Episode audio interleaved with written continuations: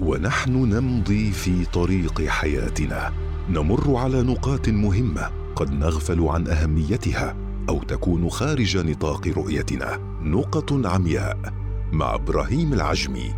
أهلا بكم مستمعينا الأعزاء في حلقة جديدة من حلقات برنامج نقط عمياء في نسخته الثانية والذي نتطرق في كل حلقة من حلقاته إلى أمر مهم قد نغفل عنه في مفاصل حياتنا. ويكون خارج نطاق رؤيتنا فنمضي في ممارسته فيشق علينا فعله أو يحرمنا الترك فوائده.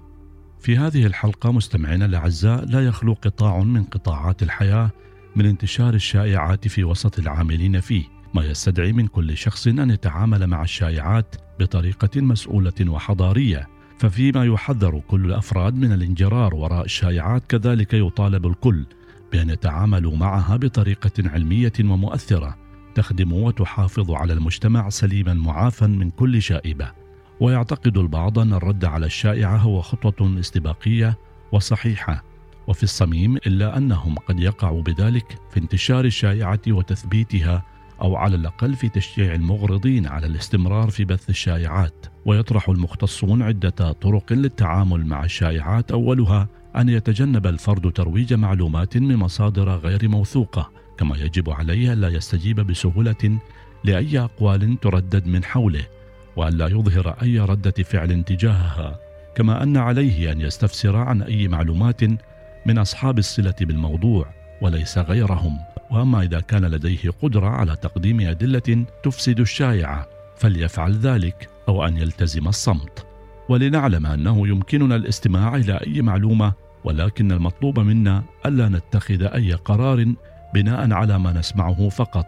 وإذا كنا نريد أن ننشر معلومة فعلينا بالشفافية الكبيرة لقتل الشائعات وتجنب الغموض كي لا نفتح المجال لإطلاقها.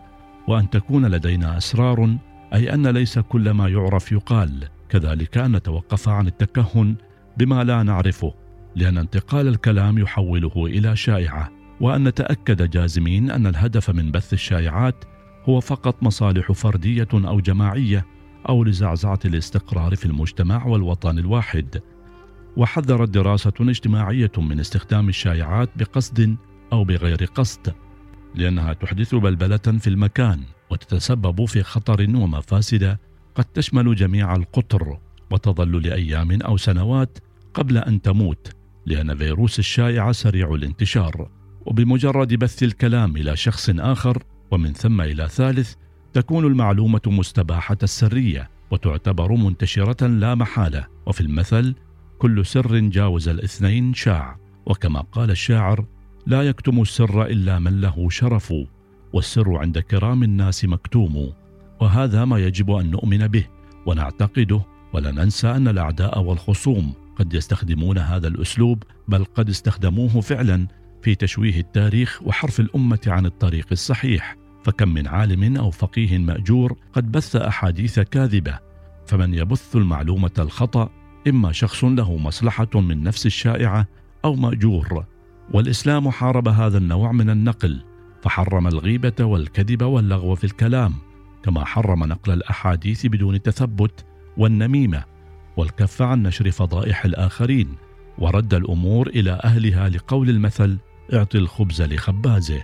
كما أن على العلماء أن يتصدوا للشائعات بنشر المعلومات الصحيحة والحقائق الثابتة وأيضا أن يتحلى كل منا بالحس النقدي وأن يتقبل النقد البناء فهذا يسهم في تقليص انتشار الشائعات أو في صعوبة تصديق الناس للشائعات أو حتى التعاطي معها. ومن الأمور التي ترسخ الصدق في المجتمع غرس الروح المعنوية العالية وتغليب حسن الظن بالناس والكف عن التجسس ووضع عقوبات على من يمتهن هذه الأساليب وأن يقتص المجتمع من كل فاسد يريد إفساد اللحمه وينشر الفساد بين أفراد المجتمع وكما قيل الوقاية خير من العلاج.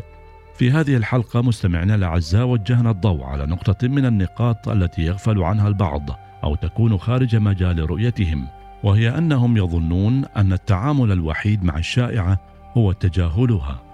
ناسين أن هناك عدة طرق مؤثرة وعلمية للتعامل مع الشائعات على أمل أن نلتقي مع نقطة أخرى من نقط عمياء. إلى اللقاء.